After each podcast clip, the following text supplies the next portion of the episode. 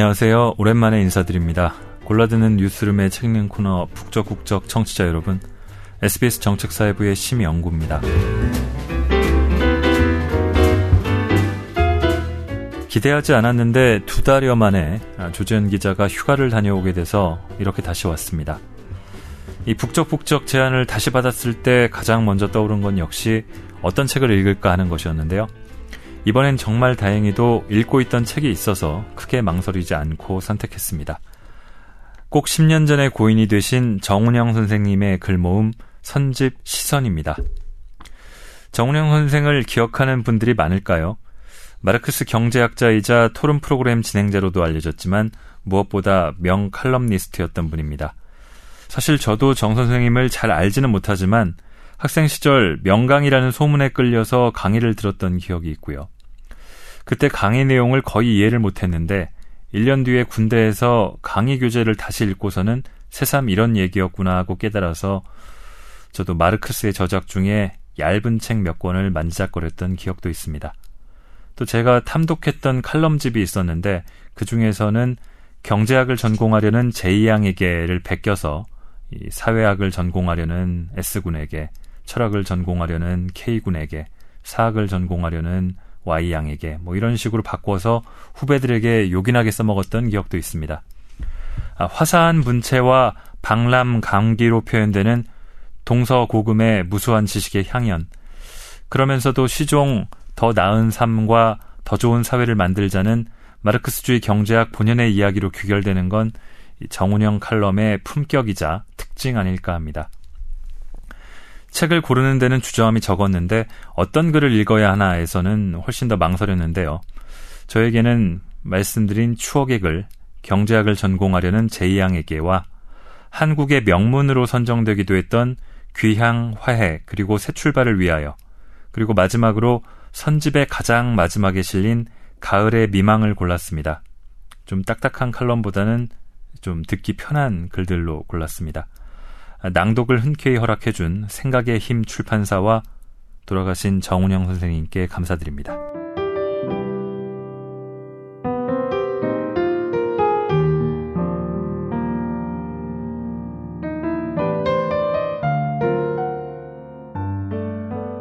경제학을 전공하려는 제이양에게 제이양에게 중국에 대해 기행문을 쓰려거든 그곳에 도착한 지 사흘 이내에 쓰시오라는 어느 서양 사람의 글을 오래전에 읽은 적이 있습니다.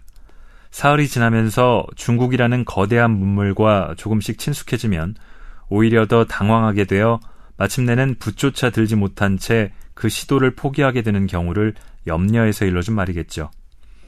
제이 양이 잡지사로 보낸 편지를 전해주면서 편집자는 나에게 가장 자상하고 가장 친절한 말하자면 최상급의 형용사가 두 번이나 반복되는 회답을 부탁했지만 아무래도 나는 이 편지가 수신인을 잘못 짚었다는 생각을 지울 수가 없습니다. 편지의 내용으로 미뤄보건대 제이 양은 아마 대학 입시를 앞둔 학생으로서 경제학이란 그 상막한 느낌의 학문을 실제로 토마스 칼라일은 경제학은 우울한 학문이다라고 말한 적이 있습니다. 이 경제학을 전공으로 선택해도 좋은지에 대해 진지하게 고민하는 중이 아닌가 싶습니다. 인생이라는 나무는 그것을 가꾸는 과정의 인고가 그 열매를 따는 순간의 희열보다 더 소중한 법이니 지금의 고민에서 쉽게 도피하지 말고 오히려 그것과 적극적으로 대결하십시오. 다소 구차스러운 변명이 됩니다만 경제학을 하나의 직업으로 삼고 있는 나로서는 예컨대 한 권의 소설책을 덮으면서 흔히 던질 수 있는 재미있다거나 지루하다라는 식의 즉흥적인 감상을 그대로 경제학에 옮기는 일이 결코 용이하지가 않을 뿐만 아니라 또한 그것이 가능하지도 않습니다. 중국에 대해 기행문을 써야 할 어느 서양인의 당혹과 고민이 잘못된 수신인에게 하나의 현실로 다가선 셈입니다. 경제학이라는 말에서 가장 먼저 떠오르는 대상은 아마 밥일 겁니다. 말하자면 밥. 그것이 빵이나 스파게티라도 마찬가지입니다만 밥과 관련되는 여러 가지 문제를 다루는 학문이 경제학입니다. 루트비 포이어바흐라는 철학자는 인간이란 요컨대 먹는 존재다라고 지적하고 있습니다만 실상 이 지극히 평범한 발견이야말로 경제학이 성립하는 바탕이 된다고 할 수 있습니다. 사람은 빵만으로 살 수 없다는 블라디미르 두진체프의 소설 제목은 분명히 지당하고 매력적인 말씀이나 그러나 밥 없이 살 수 있는 녀석 있으면 나서보라는 투박한 항의 또한 결코 외면할 수 없는 진실입니다. 이미 짐작했으리라 믿으나 여기서의 밥을 단순히 인간의 생명을 유지하기 위한 한 보따리의 소비재쯤으로 국한해서는 안 됩니다. 밥은 한 사회의 발전과 쇠퇴를 규정하는 최초의 요인이며 따라서 그 밥을 어떻게 만들고 또 어떻게 나누느냐는 방식에 따라 그 사회의 문화가 형성된다는 사실에 주목해야 합니다. 밥을 만드는 행위를 경제학에서는 생산이라고 합니다. 이 생산이 가능하기 위해서는 토지나 천연자원 같은 노동 대상이 있어야 하고 또한 이 대상을 가공할 수 있는 시설이나 기계와 같은 노동 도구가 필요합니다. 그러나 무엇보다 중요한 요소는 일정한 조직과 통제 아래서 이들 생산 수단을 실제로 사용하는 노동력의 역할입니다. 이렇게 생산의 원천을 노동이라고 할 때 경제학은 태초에 노동이 있었으니 거기서 비롯되었다고 생각할 수밖에 없습니다. 언뜻 생각하면 토지와 같은 노동 대상은 자연에 의해 이미 주어진 것으로서 인간의 노동과는 무관하게 보일지도 모릅니다. 그러나 모든 자연에는 인간의 노동이 부과되어야만 그것이 경제적 의미를 가집니다. 냉장고 속의 작은 얼음 조각에는 신경을 쓰면서도 북극의 빙산에 우리가 무관심한, 적어도 경제적으로는 무관심한 이유는 그 자연의 결정에 인간의 노동이 포함되어 있지 않기 때문입니다. 또한 우리가 일상적으로 자본이라고 부르는 생산 설비와 같은 노동 도구도 곰곰이 생각해 보면 그 이전에 인간의 수고와 노력이 만들어낸 노동의 집적이며 그 결과임을 알 수 있습니다. 다시 강조합니다만 노동력은 토지나 자본에 선행하는 생산 요소입니다. 그러므로 주요 요소는 자연, 자본, 노동이라고 말해서는 안 되고 오히려 노동 대상, 노동 도구, 노동력이며 그 중에서도 가장 본원적인 요소는 노동력이라고 고쳐 말해야 됩니다. 나는 위에서 밥을 어떻게 생산하느냐는 문제가 곧 그 사회의 문화적 형태와 깊은 관련을 가진다고 말했습니다. 그러면 제이양이 써보낸 대로 경제학이란 요컨대 한 사람의 위대한 시인보다 하나의 발전소 건설을 더 소중하게 여기지는 않는지요? 라는 우려에 대해서 얘기해 보죠. 인간이 처음으로 경제 생활을 시작하면서 노동력은 노동 대상과 노동 도구를 지배했습니다. 그러나 사유재산이란 개념이 도입되면서 노동력은 먼저 노동 대상을 잃게 됩니다. 예컨대 힘세고 욕심 많은 어느 한 사람이 자연이 하사한 광활한 토지에 사유의 울타리를 치면서부터 다른 사람들은 여태까지 함께 열매를 거두던 땅에서 물러나야 했으며 또 지금까지 같이 고기를 잡던 강에 다가설 수가 없게 되었습니다. 사회가 점점 더 발전해서 자본주의 단계로 들어오면 노동력은 다시 노동 도구와 분리됩니다. 현대의 어떤 노동자도 자기의 일할 공장을 스스로 짓거나 자기가 움직일 기계를 스스로 지고 일터로 가지는 않습니다. 경제학이란 프리즘을 통해 볼 때 인류 역사의 발전이란 요컨대 인간의 노동에 의해 생산이 되풀이되는 과정이라고 말할 수 있습니다. 그런데 이 과정에서 노동력, 즉 구체적으로 이 노동력을 담아서 복원하고 있는 인간은 자연이나 즉 노동 대상이나 자본, 노동 도구를 차례로 잃게 됩니다. 주인이어야 할 노동력이 즉 인간이 오히려 그 도구에 예속되는 현상을 경제학에서는 소외라는 말로 표현합니다. 그런데 불행하게도 현대의 경제학이 이 소외의 문제를 대단히 소홀하게 다루는 것은 사실이고 또 그런 점에서 크게 비판받아야 마땅합니다. 그러나 경제학이 이 소외로부터 인간 해방이라는 그 본연의 사명을 끝끝내 포기할 수는 없기에 아마 멀지 않은 장래의 경제학은 다시 제2양이 걱정하는 그 시인에게 발전소의 건설에 못지않은 용기 있는 역할을 주인의 자리를 빼앗은 노예를 고발하고 노예가 된 주인을 분발하도록 만드는 힘찬 노래를 요청하게 되리라고 믿습니다. 이미 만들어 놓은 밥을 어떻게 나누느냐는 문제, 즉 분배에 대해서도 같은 얘기를 할 수 있습니다. 무엇인가를 나눈다는 행위는 그에 앞서 각기 이해가 대립되는 집단을 상정하게 만듭니다. 만약 서로 많이 가지려고 경쟁하지 않고 서로 적게 가지려고 양보한다면 경제학은 더 이상 필요하지 않기 때문입니다. 이 이해 대립의 집단을 경제학에서 계급이라고 부릅니다. 예컨대 고대 사회에서는 노예가 생산한 과실을 귀족이 채찍을 휘둘러 빼앗았으며 중세 사회에서는 농노에게 빌려준 토지의 대가라는 명분으로 영주가 지대를 거뒀고 현대 사회에서 노동자는 생산물의 일부를 임금으로 받고 나머지는 자본가가 이윤으로 차지합니다. 계급이란 이렇게 밥의 생산과 분배에 참여하는 사람과 사람, 즉 노예와 귀족, 농노와 영주, 노동자와 자본가의 관계를 가리키는데 그것은 즉시 노동 대상과 노동 도구를 차지한 집단과 노동력만을 지닌 집단의 갈등 위에 근거하고 있습니다. 실제로 한 사회가 존속할 수 있는 물질적 조건은 투입보다 산출이 커야 한다는 단순한 산술에 의거하는데 이 산출과 투입의 차액을 잉여라고 부릅니다. 만약 누가 100원을 비용으로 들여 120원을 수입으로 얻었다면 그는 이 사업에서 20원의 잉여를 낸 셈이 됩니다. 그런데 노예제 사회에서는 노예가 생산한 이 잉여를 귀족이 피라미드를 만드는 데 탕진하고 봉건제 사회에서는 농노로부터 수취한 시대를 영주가 고딕 사원을 세우는 데에다 낭비해 버렸습니다. 모두 다 비생산적으로 소비한 셈이죠.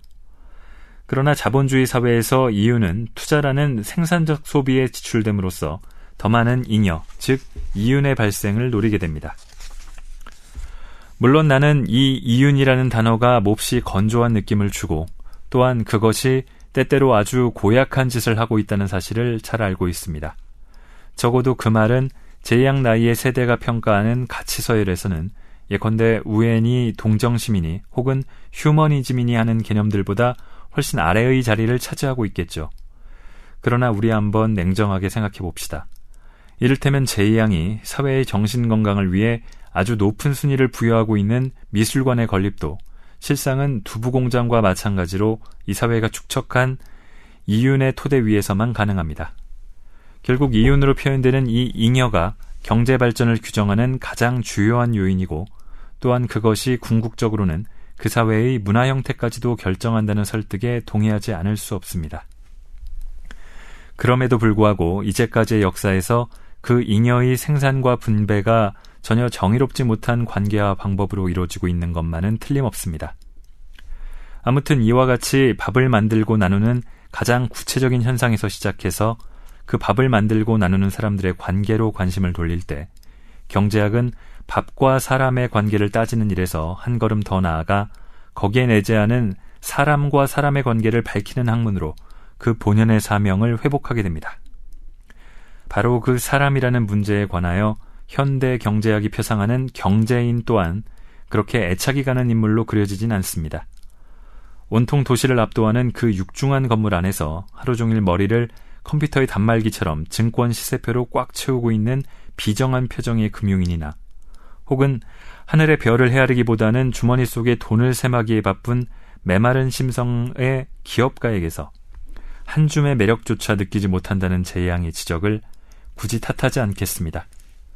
그러나 처음부터 경제학이 그토록 약삭 빠르기만 해서 항상 현실에 안주하거나 혹은 그 주변과의 타협 속에 연명해 온 것도 아닙니다. 무엇보다도 먼저 경제학은 중세의 봉건사회를 지배해온 자연법 사상에 대한 처절한 항거에서 싹듯하는 사실이나 혹은 마르크스 일의 정치경제학이 자본주의 제도에 내재된 온갖 모순의 극복을 위해 여전히 치열하게 투쟁하고 있다는 사정을 기억해 두십시오. 이제 그 경제학이 지닌 현실 개혁의 자세랄까, 혹은 장래의 각오랄까에 관해 얘기해 보도록 하죠. 이 대목에서 내 개인의 체험을 하나 섞는 것을 양해하십시오. 벌써 한 20여 년 전, 그러니까 대학에 입학해서 첫 오리엔테이션을 받을 때의 일입니다. 경제학이 얼마나 훌륭한 학문인가에 대해 추후에 의문이 없도록 처음부터 신입생의 머리를 철저하게 훈련시켜야 할 중대한 사명을 띠고 우리 앞에 나선 한 선배는 인류의 진보를 가져온 세계의 사과에 대한 얘기부터 시작했습니다. 우선 아담이 먹었다는 창세기의 사과는 인간으로 하여금 신의 계명을 거역하고 자유의지를 선택하게 한 최초의 상징이라는 겁니다. 다음으로 뉴턴이 보았다는 사과는 자연의 공포로부터 인간이 지식과 이성의 독립을 선언한 찬란한 기록이 된다는 것입니다. 마지막으로 윌리엄 테리손 사과는 무엇보다도 인간에 대한 인간의 압제를 전복하고 자유와 사랑을 실현하게 만든 위대한 승리의 표현이라는 것이었습니다. 이 얘기가 그 선배의 창작인지 아니면 타인의 작품을 도용한 것인지 여부는 알 수 없으나 확실히 그 내용은 산뜻한 재치 못지않게 상당한 설득력을 지니고 있습니다. 요컨대 이 아담의 사과, 뉴턴의 사과, 그리고 텔의 사과를 거치면서 인간은 차례로 신과 자연과 인간의 폭력으로부터 그 자유의 영역을 확대해온 것이 사실입니다. 그런데 그 아담의 사과가 철학의 영역에서 시비가 가려지고 뉴턴의 사과가 자연과학 분야에서 눈이 돼야 한다면 텔의 사과는 필경 사회과학적 관심의 대상이 되겠죠. 사실 18세기 유럽에서 시작된 소위 계몽 사상은 바로 인간의 해방에 대한 최초의 자각이랄 수 있는데 그 중요한 계기는 경제학을 비롯한 사회과학의 발전에서 비롯되었습니다. 그러니까 1776년 아담 스미스의 국부론의 출판으로부터 현재까지 대략 경제학 200여 년의 역사는 실상 밥을 나, 만들고 나누는 자유를 독점하려는 집단과 그 독점을 저지하려는 집단이 벌인 처절한 투쟁의 역사라고 해도 좋습니다. 이미 지적한 대로 자연법 질서에 대항해 1770년대 고전파 경제학이 태동되었습니다. 그 후 1870년대에 이 고전파 경제학이 지나치게 급진적이란 이유로 신고전파 경제학이 이의를 제기했고 반대로 그것이 너무 보수적이란 이유로 마르크스 경제학이 도전했습니다. 그리고 이 신고전파 경제학이 지닌 이론과 정책의 오류에 대한 반동으로 1930년대에 케인즈 경제학이 성립되었습니다. 나는 이들 여러 이론이 실현하려고 애썼던 자유의 내용에 대해서는 자세하게 설명하지 않겠습니다. 다만 새로운 주장이 이전의 생각을 계승하기보다는 차라리 거부한 면이 압도적으로 크기 때문에 새 이론이 옛 이론의 발전이라기보다는 오히려 그것과의 대결이란 점을 강조하고자 합니다. 말하자면 경제학은 제이양이 여러 차례 우려했듯이 현실에 자족하는 무기력한 학문이 아니고 끊임없이 스스로를 혁명하는 학문이란 뜻입니다. 위에서 나는 경제학이 밥과 사람의 관계로부터 사람과 사람의 관계를 해명하는 학문이라고 지적했습니다만 앞의 관계는 한마디로 풍족한 밥에 대한 요구이고 뒤의 관계는 자유의 영역의 확대에 대한 집념이라고 할 수 있습니다. 이렇게 우리는 경제학을 통해서 밥과 자유라는 우리 삶의 가장 본질적인 두 측면을 규명할 수 있게 됩니다.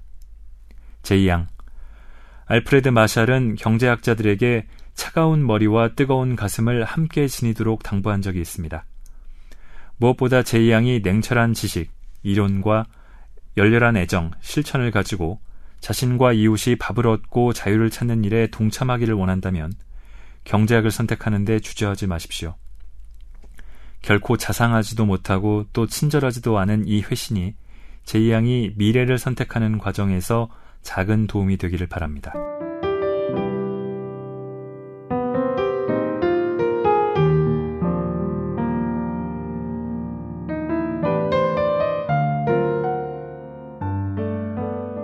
귀향, 화해, 그리고 새 출발을 위하여. 추석은 귀향이다. 그러나 그 귀향이 새는 옛 숲을 그리워하고 고기는 옛 못을 생각한다는 도잠의 감상으로 흘러서는 안 된다. 또한 그것은 흥청한 나룻배에 올라 고향으로 간다. 갈 곳은 붉은 노을에 잠을 깨웠고 라는 스테판 게오르게의 류의 오만한 귀향으로 나타났어도 안 된다. 고향은 언제나 우리에게 영원한 힘의 셈이기 때문이다. 어디엔가 돌아갈 거처가 있다는 사실은 분주한 문명에 찌든 도예인들에게 분명히 넓고 깊은 위안이 된다. 고향은 언제나 그 넉넉한 가슴으로 우리를 맞으면서도 구태여 그 대가를 기다리지 않기에 아파트의 면적이나 승용차의 배기량으로 서열이 정해지는 도시의 각박한 인심으로 오염시키지 않도록 우리 모두 굳게 다짐해야 한다. 비록 화물 트럭의 뒷칸에서 밤새 시달리며 달려왔어도 비록 해진 양복 주머니 속에 빳빳한 지폐다발이 들어있지 않더라도 다만 그동안은 정직한 삶과 건강한 모습을 가지고 고향의 부모와 형제와 친지와의 반가운 재회를 기대할 수만 있다면 굳이 우리의 빈손을 부끄러워해야 할 이유가 없다. 흘게 지친 어머니의 투박한 손길처럼 우선 겸손해지는 일, 그것이야말로 귀향에 앞서 우리의 가슴에 준비해야 할 가장 소중한 선물이다. 추석은 결실이다. 겨우내 터졌던 손등이 아물기도 전에 언 땅에 씨를 뿌렸고 그리고 잔등의 모닥불을 피워대던 한 여름의 무더위 속에서 자식처럼 키워낸 그 수고와 권태의 결실들이 마침내 이 추석에 진열된다. 그러니 허리띠를 풀자. 추수감사절에 감사하지 않는 유일한 사람은 절식하는 녀석뿐이라는 서양의 익살이 있지 않던가? 혹시 과잉 소비를 걱정하는 정부 관리나 생산의 차질을 불평하는 기업가들이 여기 끼어들어 시비하거든 그들의 궁둥이를 한번 힘껏 걷어차주자. 이미 옛적에 기름진 땅을 찾아 흉노족은 대륙을 넘어 대이주를 감행했으며 이웃나라의 금부치를 약탈하기 위해 무적함되는 바다를 누볐지만 지금 한반도에서 전개되는 민족 대이동에는 수학의 고마움을 조상에게 전하고 그 기쁨을 이웃과 함께 나눈다는 숭고한 뜻이 담겨져 있다. 결국 모든 결실은 흙과 노동의 산물일 수밖에 없는데 그렇다면 하나를 주면 반드시 하나 이상을 돌려주는 그 흙과 노동의 정직한 계산으로부터 우리는 추석의 절기를 마련한 자연의 섭리를 깨달아야 한다. 추석은 화해이다.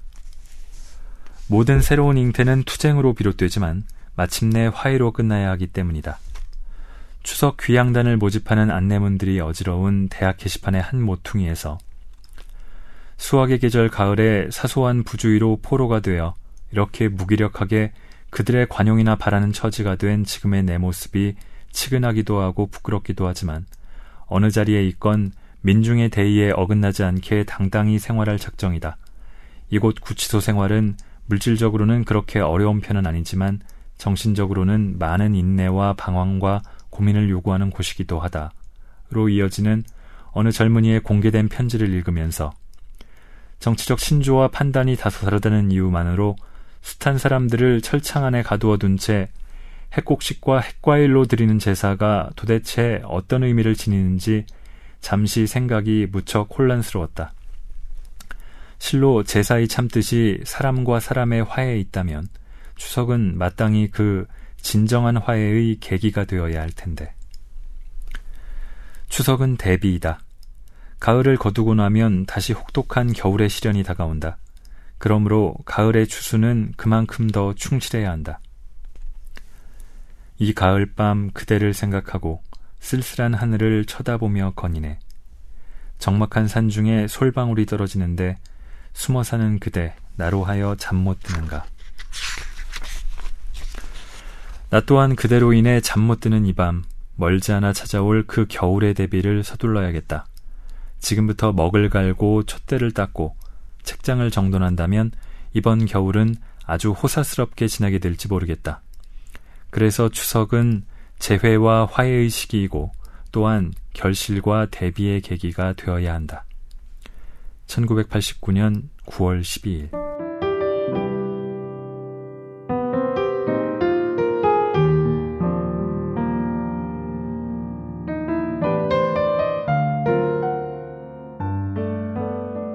가을의 미망 경도는 여자만의 전유물이 아니다. 남자도 하혈을 한다. 빈도와 주기가 일정하지 않기에 통증은 한층 더 격렬하기 십상이다. 내 경우 그것은 9월에 찾아온다. 여름이 맹위를 거둘 무렵 나는 부지런히 가을을 준비하며 가을이 다시 겨울의 차례를 물려줄 때 그 통증을 잊는다. 마흔이 넘어서면서 이 경험은 어김없이 되풀이된다. 나의 가을 준비는 봄에 씨앗 뿌리고 여름에 인고를 거쳐 풍성한 소출을 기다리는 농부의 가을 거지같이 거룩한 것이 아니다. 누구한테도 알린 적이 없는 유치만발의 자축 행사여서 마땅히 가을의 풍요를 차지할 주인들한테는 죄스럽기까지 하다. 나의 비밀 제의는 9월이 오면 노래로 시작된다. 보비 데어린이 작곡하고 그의 악단이 연주하는 경쾌한 리듬으로 이 영화의 주제곡으로 쓰였다. 9월 첫날 센스 만점의 어느 프로듀서가 이 곡을 틀어주기라도 한다면 나는 코스모스 길섶의 팔푼이처럼 하루 종일 희죽거린다. 시는 김광균이 적당하다. 슬픈 도시엔 일몰이 오고 시계점 지붕 위에 청동 비둘기. 바람이 부는 날은 구구 울었다. 이날은 양귀비도 귀찮고 혼자 마시는 쌉싸래한 칵테일이 좋다. 그리고 보잘것없는 내 인생의 초라한 수확을 밤새워 뒤적인다. 누구의 솜씨인지 모르겠으나 나는 신세기 통신 광고의 세미 클래식 복고 취미를 아주 반가워한다. 한적한 들녘에 연기 뽑는 기차를 얻어 타고 볏집 자리에 배낭객 청년이 비둘기를 날려보내는 그 넉넉한 고독과 자유 말이다. 아득한 회상의 샘에서 내게도 길어올릴 청춘이 있었지. 그 방랑이 그리운 것이다. 헐어진 풍차 위엔 흘러가는 조락이 날카로운 여음을 굴리고 지롤의 조락한 영로에 서서 나는 유릿빛 황혼을 향하여 모자를 벗고 굳이 알프스 산자락의 티롤 역참이 아니면 어떤가? 어차피 인생은 유릿빛 황혼을 향해 달려가는 기차인 것을. 가난과 분노로 비수처럼 창백했던 내 젊은 시절 조용히 와사등을 들려준 숙녀도 이제 할머니 대기발령쯤 받았을까? 그리고 아마도 실화일 이병주의 단편 하나가 떠오른다. 아무도 모르는 가을. 10대 소녀의 수채화처럼 상쾌하지는 않아도 일몰의 초조에 떠밀리는 내 연배라면 언제 읽어도 가슴 시린 소품이다. 나환자 치료에 일생을 바치려고 동경 여의전에 입학한 만석군의 고명딸 윤효숙과 그녀 집의 경제적 도움으로 고등 문관 시험을 준비하는 팔촌 오빠 윤효준이 주연이며 르네 끌레르 감독의 파리제가 사용, 상영되는 1930년대의 화려한 도쿄가 무대이다. 오빠의 간곡한 소개와 주선에도 불구하고 한사코 이성교제를 거절하는 동생은 문득 박훈인 사상에 쉼취한다. 나환자 봉사를 다짐한 여의전 학생이 폭탄 테러조차 마다하는 무정부주의 운동에 물든 것이다. 러시아 공작의 아들 크로프트킨이 아나키즘에 집착한 적은 있지만 조선 지주의 딸이 아나키스트로 변신한 사건은 내게 적잖이 충격이었다. 머리에 순종을 이고 살던 어머니 세대에 벌써 이런 반란이 있었다니. 동생의 장래를 걱정하는 오빠의 설득에 그녀는 왜 내가 무정부주의자가 되려는지 오빠는 정말 모르겠냐면서 미친 듯이 대들었다. 나의 무식을 드러내는 고백이거니와 이 소설에서 나는 베라 피그네르의 이름을 처음 들었다. 그녀의 숙이 러시아의 밤이 바로 윤효숙을 아나키스트로 감화시킨 책이었다. 소설을 끝내고 나는 이 소설 속의 책을 서둘러 찾았다. 짜르치아 러시아 혁명가들의 행로대로 처음 나로드 니키 운동에 몰두했던 베라는 점차 과격해져 마침내 알렉산더 2세 암살에 가담한다. 뒷날 그녀는 우리의 모든 과거, 모든 미래가 이 일요일에 달려있다. 여섯 번의 암살 시도, 21명의 동지 처형, 우리는 이 모든 과거를 잊고 싶었다. 그리고 밝고 넓은 미래를 갖고 싶었다는 회고로 거사 당일의 심정을 밝혔다. 거사가 실패로 돌아간 뒤 러시아의 바스티유라는 슐리 셸브르그 요새의 독방에 갇혀서는 삶의 시계가 멈춘 때라고 썼다. 1904년 쉰둘의 나이로 감옥에서 나오면서 그녀는 20년 만에 다시 대하는 호수와 태양과 증기선과 아지랭이 마을이 모두 아름다웠다. 나는 아름다움을 바라보았지만 아름다움으로 느끼지는 못했다. 스스로도 놀랄 만큼 냉정하게 바라만 보았다. 라는 말로 삶의 시계를 다시 돌린다. 여기서 수기는 끝난다. 스승과 제자가 이 베라와 효숙이 부유한 가문, 의학 전공, 용모까지 비슷했다는 작가의 설명이 아니더라도 의학은 러시아 사회의 상처만 치료할 뿐 병의 근원은 제거할 수 없다는 러시아 혁명투사의 신조가 우리 여의전학도의 변신과 무관할 수는 없을 터였다. 고등 문관 시험에 합격한 효주는 해방 후 변호사로 개업했으나 효숙은 여전히 좌익 운동에 몰두한다. 다시 말리는 그에게 전과 같이 그녀는 오빠는 내가 좌익 운동에 뛰어든 까닭을 정녕 모르겠느냐고 울먹이며 대든다. 그 뒤 자살 같기 도 한 심증만 남긴 채 효숙은 죽는다. 그 기구한 운명과 생전의 은혜를 잊지 않고 효주는 세상에 악이 있다는 것을 모르고 청결하게 살다간 처녀 동생의 묘비를 세우고 무덤을 돌보았다. 그리고 세월이 흘러 효준도 죽었다. 그런데 유언으로 남긴 장지는 선영이 아니었다.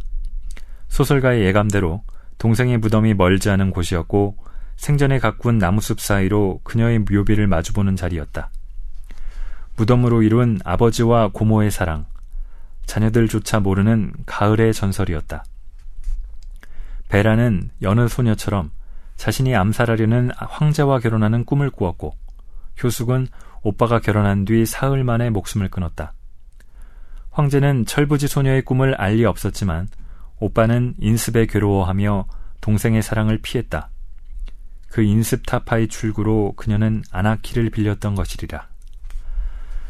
나는 아무도 모르는 그리고 아무도 모를 가을 속에 앉아 조용히 눈물을 흘렸다는 작가의 독백으로 소설은 끝이 난다. 그래 확실히 하자. 목숨을 걸고 나라를 구하려던 러시아 혁명가의 정열과 생명을 버리면서 지순으로 오빠를 사랑한 조선 의학도의 고뇌를 같은 저울에 다는 것은 옳지 않다. 또 그들이 꿈꾸던 아나키스트의 세상이 압제와 인습의 족쇄를 풀어준다는 약속도 없다. 그럼에도 이 광대무비한 우주에서 수유의 시간을 빌릴 뿐인 우리네 삶에 혁명의 무게가 사랑의 무게보다 반드시 더 무거울 이유는 없지 않은가? 이념이고 제도고 나발이고 말짱 여시나 먹으라는 장자의 반동이 그래서 통쾌하다. 이런 망념이 멋대로 출몰하기에 가을은 어느 계절보다 심란하다. 실로 그 이념이니 제도니 하는 화상들이 우리의 삶과 사랑에 제법 근사한 세계를 선물한 적이 별로 없다. 정의와 평화보다는 압제와 스탈이 본령이었다. 그래서 혁명이 필요한 것이다. 이번에는 장자한테 엿을 먹이고 바쿠닌과 마르크스를 부를 차례인가 빌어먹을. 이런 가당차는 방, 방황과 혼란으로 나의 가을 하열은 통증이 한결 심하다. 그래, 박인환의 식구처럼 가을은 인생이 통속함을 가르치는 최고의 교사이다. 인생은 외롭지도 않고 거저 잡지의 표지처럼 통속하거늘 한탄할 그 무엇이 무서워서 우리는 떠나는 것일까? 1900년대 마지막으로 보내는 가을에 대한 소감? 원고를 청한 편집자의 객기도 턱없지만 이 가을의 변덕만으로도 일이 부대끼는 판에 내가 무슨 수로 세기의 가을에 소회를 밝힌단 말인가? 사람을 잘못 짚어도 한참 잘못 짚었다. 중세의 가을이란 명저에서 요한 후이진가는 세계가 지금보다 5세기가량 더 젊었을 때 삶에 일어난 많은 일들은 현재와 전혀 다른 모습과 형태를 띠고 있었다라고 썼다. 그의 통찰대로 악마가 어둠의 날개로 세상을 암흑으로 뒤덮어서 그런지는 알 수 없어도 15세기의 영혼들이 여전히 비관적이고 우울하게 살아갔다는 그의 연민은 오늘 다시 들어도 별로 어색하지 않다. 그는 구원의 손길을 르네상스 해방에서 찾는다. 말만 들어도 신물이 나는 세계와 금융자본, 신자유주의 암흑에 허덕이는 세기 말의 절망적인 영혼들한테 구원의 르네상스는 과연 어디 있는가? 이제 정말 지쳤다. 오늘만이라도 이 미친 언사들을 잊게 해다오. 그리고 천년 전의 시인 오마르 카이암을 불러라. 닭이 울면 주막 앞에 사람들은 외친다. 문을 열어라. 머무를 시간은 짧고 한 번 가면 두 번 다시 못 오는 길. 왠지 가을에는 페르시아 풍의 이런 관능과 허무가 아쉽다. 인생의 석양에 쫓기는 한 사내의 이 부끄러운 사치를 부디 용서하라. 1999년 10월